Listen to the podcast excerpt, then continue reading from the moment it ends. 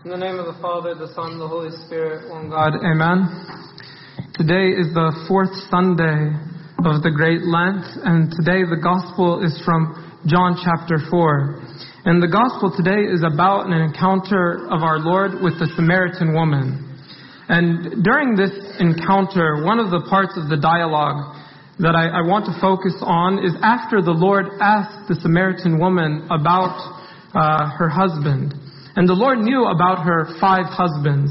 And so she said, after he told her about the five husbands, she said, "Sir, I perceive you are a prophet. Our fathers worshipped on this mountain, and you Jews say that in Jerusalem is the place where one ought to worship." And I love the Samaritan woman for asking this question, because it shows where her heart was. At this point in the conversation, she could have asked something like, "Tell me about how this relationship will end up. You know, I've had five bad relationships. Since you're a prophet, tell me something, you know, tell me how this relationship that I'm in now, will it be okay? Will he treat me nice? Will we have a happy family together?" But actually her question went even deeper. She didn't care about that stuff. Her question went deeper. And she asked about worship. And that's what I really liked about her. And she asked, how do we worship God? And that's what I want to speak about today, is how we worship God. The Lord responded to her and said, "Woman, believe me, the hour is coming when you neither on this mountain nor in Jerusalem worship the Father. You worship what you do not know. We know what we worship, for salvation is of the Jews. But the hour is coming, and now is, when true worshippers will worship the Father in spirit and truth." That's the first time he said it. "For the Father is seeking such to worship him. God is spirit, and those who worship him must worship in spirit and truth." We see from the answer of the Lord that true worshippers of God must worship in spirit and truth. And today I want to discuss some meditations on what it means to worship in spirit and truth. The first thing that it means to worship in spirit and truth is to have accurate knowledge about God. To have accurate knowledge about God, or the right beliefs about God. And by that I mean to be part of the Orthodox faith.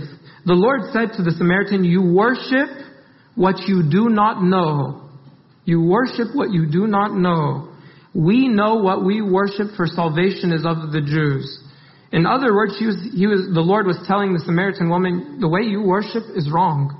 There is a wrong way to worship God. There is different faiths and and those things are wrong. You know, we live in an age where there's so many religions and so many different ways to worship. And I'm afraid to say that many people are worshiping in society. They're worshiping what they do not know. They are worshiping what they do not know. And many people have invented ways of worship. And those are ways that might not be accepted by God. Even those in the Christian faith might invent ways of worship, or worship in ways. And the Lord will say, you worship what you do not know. You know, one of the scariest things that is in the Gospel of St. Matthew says, "Not everyone who says to me, 'Lord, Lord,' shall enter the kingdom of heaven, but he who does the will of my Father in heaven. Many will say to me in that day, 'Lord, Lord, have we not prophesied in your name, cast out demons in your name, and done wonders in your name?' Then I will declare to them, 'I never knew you. I never knew you.'" Why does he not know them? Because to have knowledge of God is more than just to know facts about God. Many people, they have facts about God. They know things about God. They know that God, ideas, concepts. Oh, God is loving. We know that. We say that. But do we really believe that? Do you really know it? You know, the word "to know" means to know, like the way it's used in the Gospel, is to know intimately, like in a relationship between a husband and a wife. To know her means I know her intimately. To have a living relationship with God. And we're going to talk about that. We're going to talk about that a lot. I was thinking about, like, a little illustration would be like, many of you have books, or maybe I'll speak for myself. I have lots of books that are in my library that I haven't read. I haven't read them, but they look very nice on my library. They have very nice titles. I maybe know the authors. I know what they might contain, but I haven't opened the book. I haven't cracked the book. I haven't dug into the book. So then I don't really know what's in the book. Many people, they have faith like that library book. They have knowledge about God, but they put it on the library shelf, and it's not living. It's there, but it's not knowledge. That's not the knowledge that the Lord Jesus Christ is talking about. To worship God in spirit and truth is to have true knowledge about God. And true knowledge encompasses doctrine and intimacy. True knowledge encompasses doctrine and intimacy. The second way to worship God in spirit and truth is to offer a pure sacrifice. Everyone should offer God with a pure sacrifice. One of the most disturbing things of the Old Testament happened in the Old Testament. It's recorded that they started to offer sacrifices that were not good sacrifices. Like, I'll read you a passage from Malachi. It says, "You despise me, and yet you ask, how have we despised you?" This is God speaking. "You despise me, yet you ask, how have we despised you?" And then the Lord answers, he says, "This is how, by offering worthless food on my altar. When you bring a blind or sick or lame animal to sacrifice to me, do you think there's nothing wrong with that?" See, the priests in the Old Testament, they got clever. They said, we have different types of animals. The ones that are handicapped and the ones that we can't sell outside, because those, no one wants to buy, a handicapped lamb. I don't know why. They probably taste the same, but they don't have the same value, market value. So the priest had a wicked idea that said, why don't we take these handicapped animals, and instead of selling them, because no one can make money with them, we'll offer them to God. Because, and this is something sometimes we say, do you think God really cares if we offer like a lamb without blemish? Or if he's missing one eye, okay, who cares? God's not going to care about that. The lamb is just going to go on the altar and get, that, and then blood, and it's going to fire and burn. Do you think God really cares? Do you think God really cares that you offer him like a lamb that's deformed? And the Lord had a big issue with people offering lambs that are deformed. He says, "Try giving an animal like that to the governor. Would he be pleased with you or grant you any favors?" And then he goes on to say, "Now you priests, try asking God to be good to us. He will not answer your prayer. And it will be your fault. The Lord Almighty says, I wish one of you would close the temple doors. Close the temple doors so as to prevent you from lighting useless fires on my altar. I am not pleased with you. I will not accept the offerings you bring to me." Ouch. True worship has to be with a true sacrifice. Has to be a true sacrifice. You have to offer a true sacrifice. Many people, they say the same thing when it comes to fasting. You think God cares if I eat hatta gibna keda side? Do you think God is bigger than this? God, fasting. Do you think God cares if I don't, pray, whatever, the full hours or according to my count? Do you think God is bigger. He's love and shafi and all this stuff. And then we start to offer sacrifices that are not pure. Do you think God cares if I make one little sin? Just one little sin. At the kidda. Do you think God cares that I make just one little sin? He's so loving. It's an unpure sacrifice. It's not a pure sacrifice. I was thinking, in the spirit of March Madness, slop time. Maybe I've told you this before, slop time. You guys know what slop time is? No one knows what slop time? Slop time is the end of the game. When the game is over, one team's winning by 30 points. So they put in the bench. They put in all the players that have never played, all season. And they get to play, and those players are so happy that they get to play. Slop time. The time doesn't matter. It doesn't count. Many people, they offer their slop time to God. Many people offer their slop time to God. The time, the game's over. The last 5 minutes of your day, right before you go to sleep. 5 minutes, I'm going to read my Bible. Okay, the last five minutes literally of the day, I'm going to read my Bible. Okay. In the name of the Father, Son, and Holy Spirit. Slop time. Slop time. It's not the pure sacrifice. Offer God the best of your time. Offer God the most important. I know everyone is busy. Everyone has busy schedules. But you should offer something pure to God. That's an acceptable sacrifice to God. The third way to worship God in spirit and truth is to be wounded by His love. The third way to worship God in spirit and truth is to be wounded by His love. Or to say it another way, is to experience the overwhelming love of God, to understand how much God loves you. And if you understand how much God loves you, you will worship in spirit and truth. I guarantee it. If you knew how much God loves you, you will want to worship in spirit and truth. In order to be wounded by God's love, sometimes we have to be wounded by the world. We have to be wounded by the world, because the world, no doubt, will leave us wounded and hurt. Last week we spoke about the prodigal son. How did the prodigal son? He was wounded, eating in the mud. Next week, we're going to be speaking, the next few weeks, we'll be speaking about other people who are wounded. We'll be speaking about the paralytic and the blind man, people who are wounded, people who the world has left in hurt and in pain. And their stories remind us how sin leaves us wounded and hurt.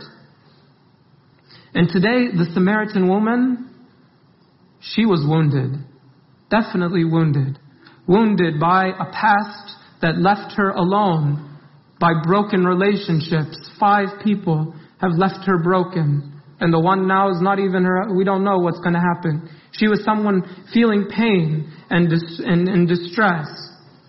And even I was thinking, as we were thinking about the Samaritan woman, think about the Good Samaritan.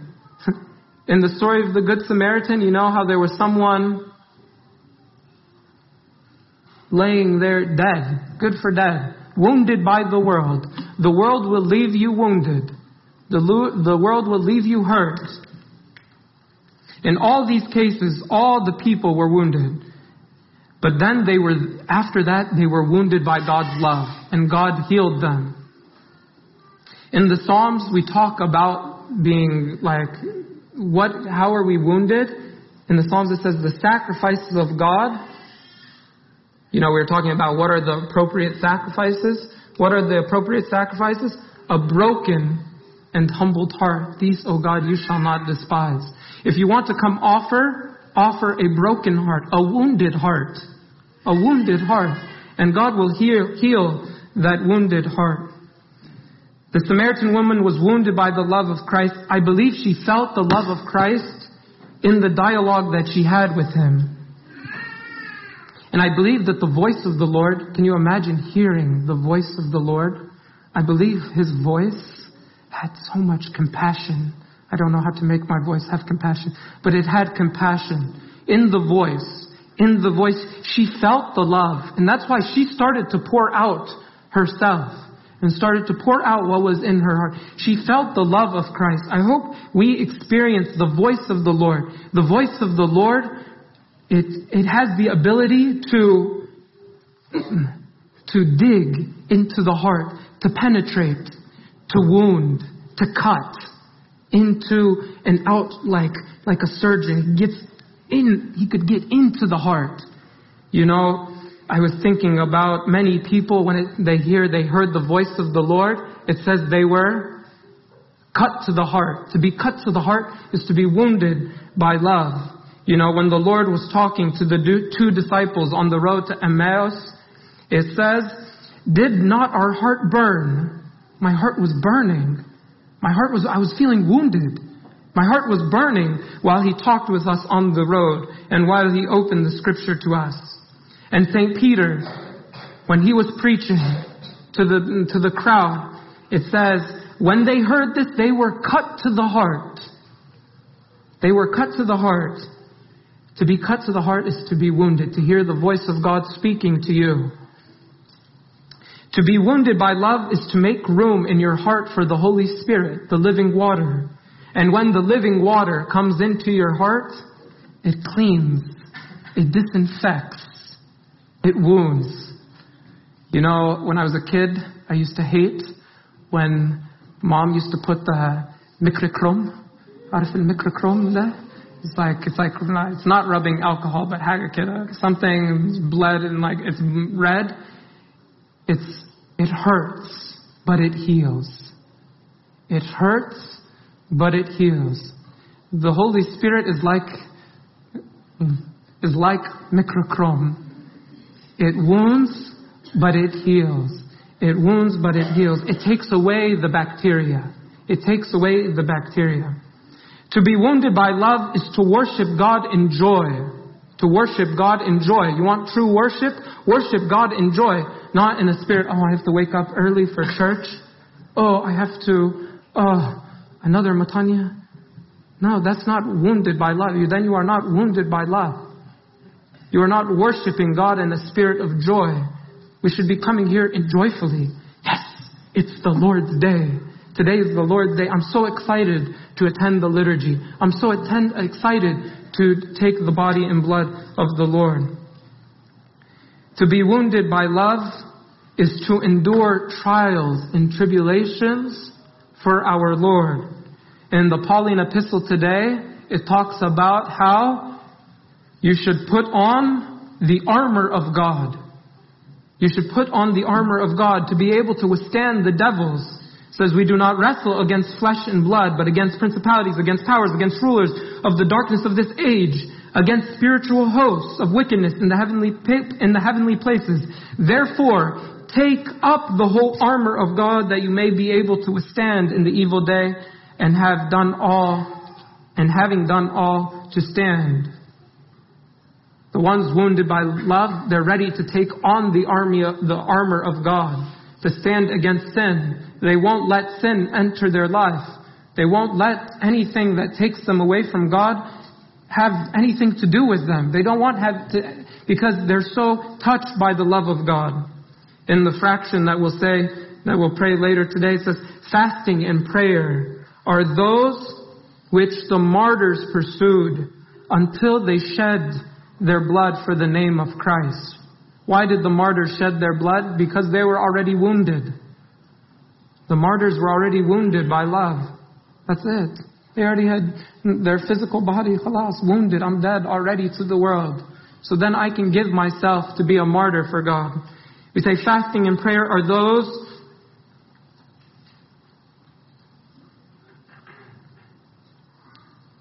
who dwelt in the mountains and the earth for their great love for Christ the King. Because of their great love, they sacrificed all and decided we don't need to live in this world. We don't need the material riches. The material riches, that doesn't help us. The material riches don't help us. That's why we'll go to the mountains, the caves, the holes of the earth, because of their great love for Christ the King. To be wounded by love is to be transformed like the Samaritan woman, to be someone who speaks out for the faith, to be a light to the world. I was reading from the story, you know, her story is Saint Fotini. And if you look her up, you can read some of her story. In her story, it says that she is sometimes recognized as the first to proclaim the gospel of Christ. The first. She converted her 5 sisters and her 2 sons, and they all became tireless evangelists for Christ. I love that. That's someone wounded by love. She was so wounded, and she wanted everybody else to experience the wounding or the healing of the Holy Spirit in their lives. She wanted everyone to have correct knowledge. She's someone that came from weird practices and Samaritans, and they don't worship right. But she wanted everyone to worship right. She wanted everyone to have the knowledge of the truth. She wanted everyone to worship God in spirit and truth. I pray that as we come to the end of Lent, khalas, like Lent is almost done, that we worship God in spirit and truth. We worship God. We have true knowledge of God, intimacy with God, that we offer right sacrifices to God, that we don't offer Him slop time. Slop time is for the bench players. God deserves better than He doesn't want the deformed lamb. He wants you the way you are. Come to Him, offer yourself with a broken heart, and He will heal you. And glory be to God forever. Amen. Yeah.